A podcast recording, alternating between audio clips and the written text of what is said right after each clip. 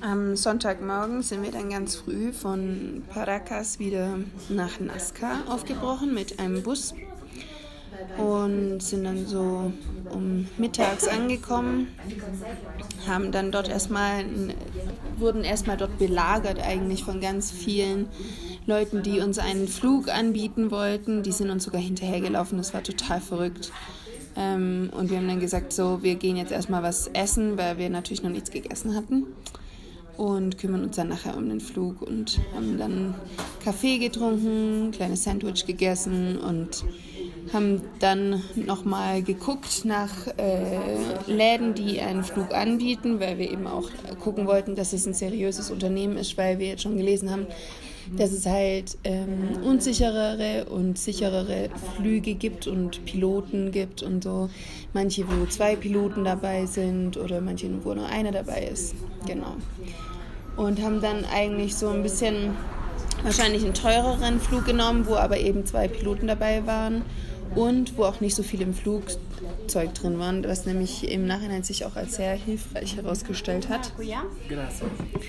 Und ähm, genau, dann sind, haben wir erstmal eine Stunde gewartet, sind dann da mit einem Shuttle abgeholt worden, sind dann zum Flughafen gefahren und mussten uns da erstmal noch wiegen lassen. Ähm, die schwerste musste natürlich nach vorne. Und ich saß dann zusammen mit, ähm, war noch ein anderes Pärchen in unserem Flugzeug dabei und er saß mit mir dann ganz vorne. Und am Anfang sah eigentlich alles noch ganz gut aus und wir waren alle recht positiv gestimmt, außer Flo, der hatte schon am Anfang richtig Schiss davor.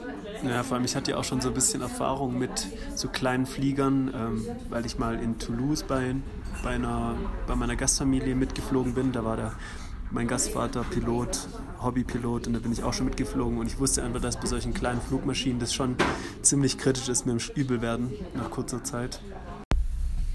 Ja, und also im Internet haben wir auch schon davor gelesen, dass fast 90 Prozent aller äh, Passagiere entweder es ihnen extrem übel wird oder sich sogar übergeben müssen.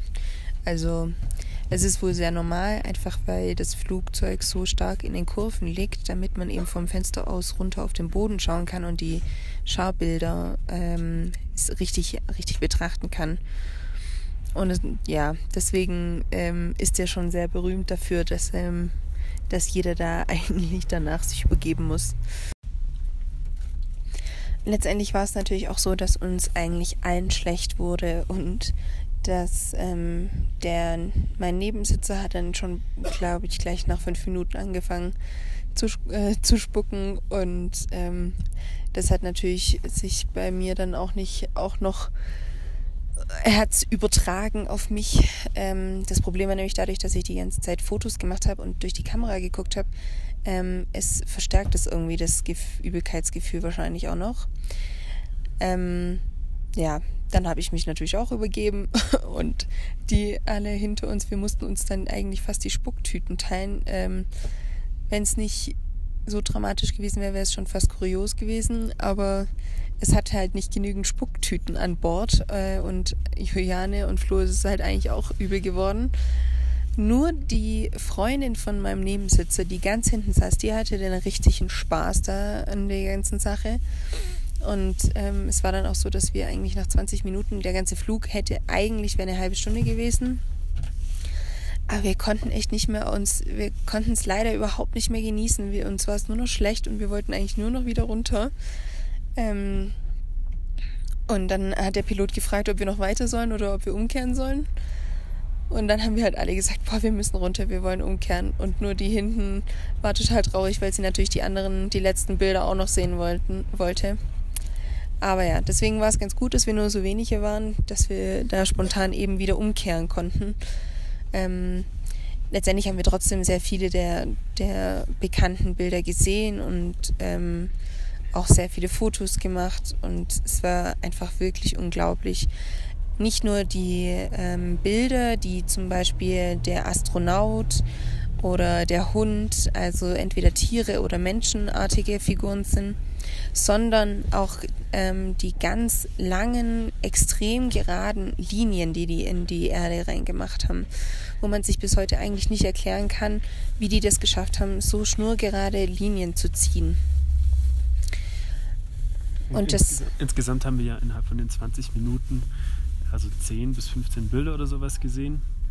Und insgesamt gibt es ja über 1500 von diesen Bildern. Also das, was man immer in irgendwelchen Medien sieht, dass da irgendwie so bestimmte Figuren sind, das sind die bekanntesten vielleicht, irgendwie so ein Kolibri oder so ein Wal oder genau dieser Astronaut ist sehr bekannt.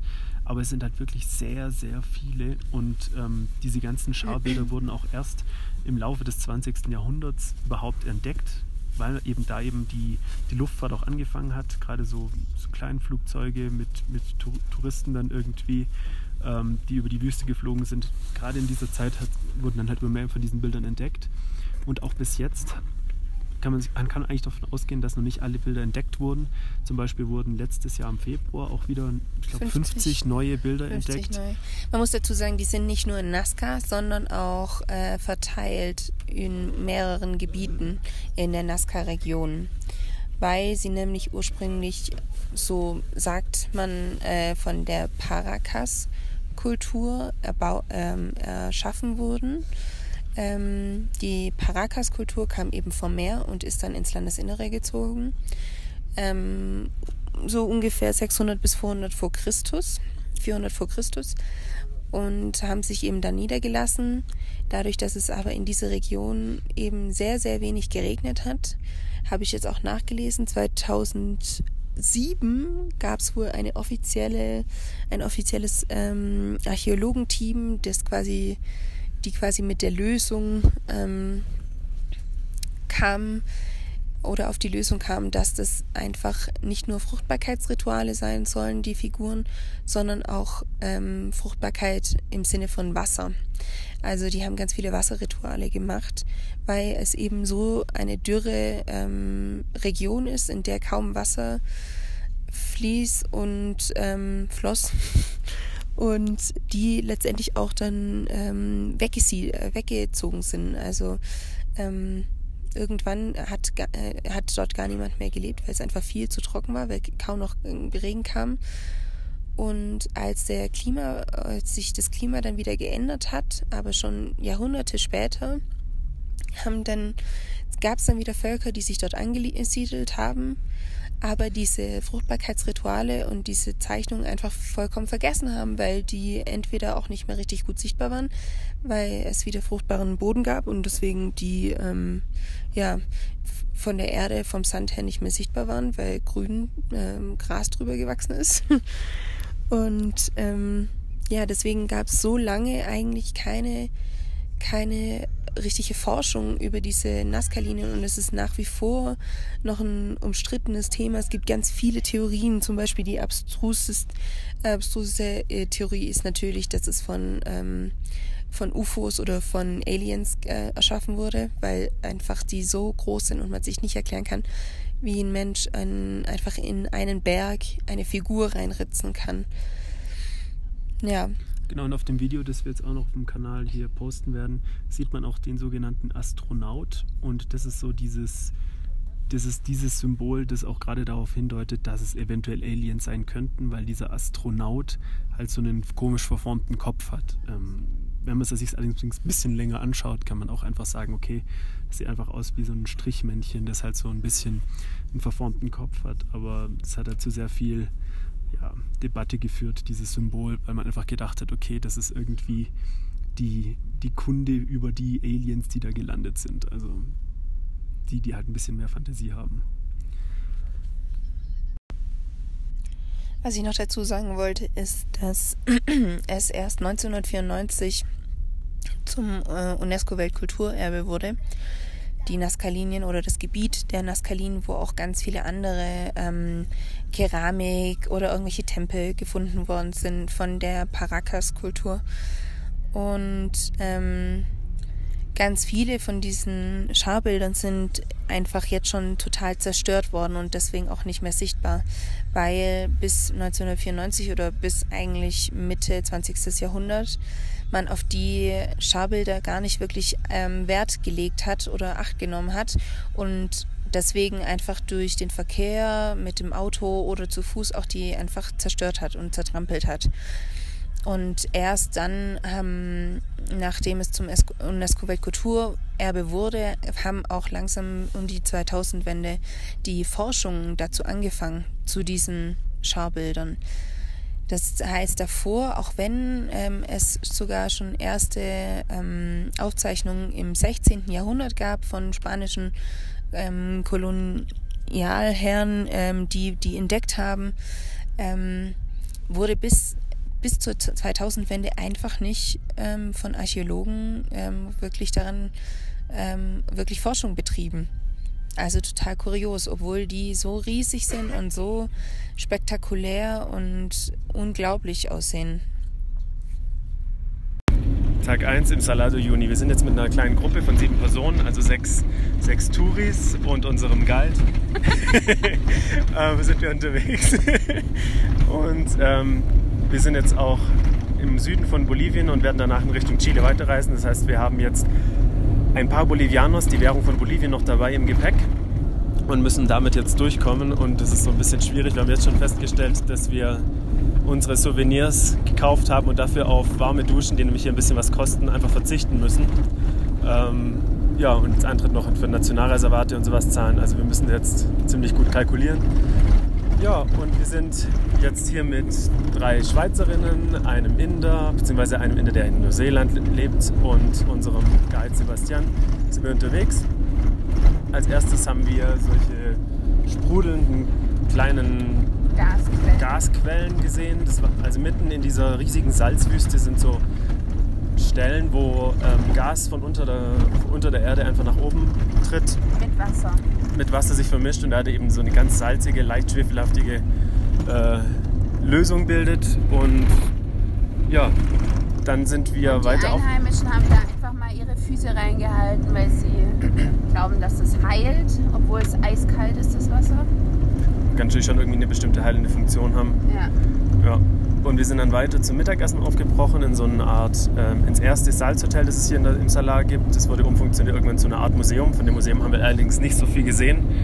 Es war einfach so eine große Halle im Prinzip, so eine Sammelstation für alle, für alle Touren, ähm, um dort dann eben das Mittagessen vorzubereiten. Und wir haben dann auch schön gegessen und sind dann ähm, danach wieder aufgebrochen, um erstmal so mitten im Salar dann so Perspektivenbilder zu machen, weil man einfach durch diese ewige weiße Weite ähm, tolle Aufnahmen machen kann. Ähm, dann wollten wir weiter ähm, in Richtung Son nee, dann sind wir in Richtung der zur Kakteeninsel gefahren, zu der ähm, Isla Incahuasi, die übersetzt auch heißt ähm, Insel des Haus. Hauses der, des Inka. Und ja, ähm, wir haben oben auf dieser Insel haben wir so, ein, ähm, so eine Art Ruine gesehen, aber es ist halt auch mal wieder so schwierig zu sagen, ob das jetzt wirklich von, von einem Inka war oder von Inka errichtet wurde. Weil oder das äh, Komische ist nämlich, dass ganz oben auf dieser Ruine wie so eine Art zugemauerter Brunnen, so ein bisschen sah das aus. Und, auf, und es war einfach zugemauert und es war halt mit in modernem Mörtel gemacht. Da war sogar was eingeritzt. Also sehr, äh, das heißt ähm, zweifelhaft. Zweifelhaft, dass das äh, von den Inkas damals noch ist. Und ein anderer Grund, der dagegen spricht, ist auch, dass dieses Salar eigentlich erst seit ca. 1000 Jahren besteht, weil davor eben hier noch Wasser war.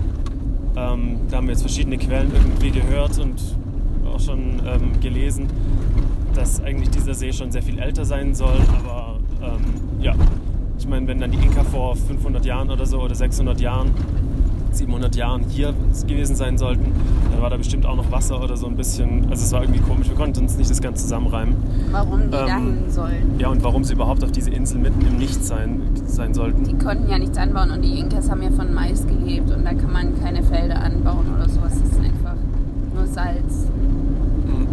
Ja, diese Kakteeninsel war an sich aber sehr beeindruckend, weil mit sehr hohen Kakteen von, und unser, unser, unser Guide meinte, dass sie bis zu 15 Meter hoch sind. Wir haben jetzt nur welche so bis, bis zu höchstens 10 Meter vielleicht mit Fantasie ähm, gesehen. Aber es war trotzdem sehr beeindruckend, weil überall einfach diese Kakteen sind. Und, ähm, auch kleine Höhlen auf der Insel. Und es sind eben alte versteinerte Korallenriffe da. Das heißt, man kann deutlich sehen, dass es früher einfach eine Unterwasserwelt war. Und das war schon sehr beeindruckend. Ja, dann ähm, sind wir weitergezogen ähm, und wollten eigentlich dann schon in Richtung Sonnenuntergang ähm, fahren, wo wir dann eben auch so bestimmte, an bestimmten Stellen vom Salar gibt es jetzt zu dieser Jahreszeit auch noch so kleine Wasserablagerungen, wo man so berühmte Spiegelreflexionen eben sehen kann. Und, ähm, Weil um 6 Uhr die Sonne untergeht hier. Genau, hier geht die schon relativ früh unter. Oh, jetzt fahren wir gerade an einer Alpaka-Herde vorbei. Ah, Lamas, Lamas sind ähm, Wir wurden dann allerdings auch ähm, etwas aufgehalten dann auf der Fahrt, weil ein anderer Jeep einen Platten hatte, beziehungsweise der Reifen irgendwie kaputt war. Und wir mussten denen dann erstmal ein Reserverad organisieren von, anderen, von einem anderen Jeep, mussten also dann weiterfahren, von einem anderen Jeep vom gleichen Modell dann einen Reifen holen, den wieder dann zu, das, das Rad dann wieder zurückbringen, das montieren und dann sind wir weitergezogen und haben dann sozusagen dieses diesen, diesen Step so ein bisschen verpasst mit den Reflexionen. Was ein bisschen krass war, ist, dass halt alle anderen, weil es sind ja sehr, sehr viele Jeeps unterwegs und alle anderen sind vorbeigefahren. Nur äh, unser Guide hat quasi gehalten und hat dem geholfen. Und das war ja ein bisschen krass. Dadurch haben wir natürlich unseren Sonnenuntergang verpasst. Aber es war auch sehr spektakulär bei den äh, richtig krassen Windböen und Eiseskälte einfach mal da draußen zu warten, bis dieser Reifen montiert wurde. Ja. Und ich habe mich, ich hab mich auch gefragt, was, was passiert wäre, wenn er einfach nicht gehalten hätte. Ja. Also wenn man so eine Panne mitten in so einer Salzwüste hat, das ist echt nicht so lustig. Weil wenn alle anderen, fährt halt keiner mehr vorbei. Genau, wenn alle anderen Touren an dir vorbeigefahren sind und irgendwann wird es dunkel und dann wird keiner mehr kommen. Und naja. Aber es hat alles gepasst. Dann am Abend sind wir dann in so ein Salzhotel eingezogen. Das war nicht so spektakulär, wie man es vielleicht irgendwie auch von anderen ähm, Blogs oder sowas kennt. Aber es, es war vor allem sehr, sehr kalt. Aber die haben das renoviert erst vor ein paar Wochen, Monaten und sah richtig schön aus, auch an sich. Ähm, so mit Holz und Salz. Und ja, da haben wir jetzt übernachtet, haben erst mal eine halbe Stunde beim Einschlafen so ein bisschen gefroren, aber das regelt sich ja irgendwann, wenn man schön aneinander kuschelt.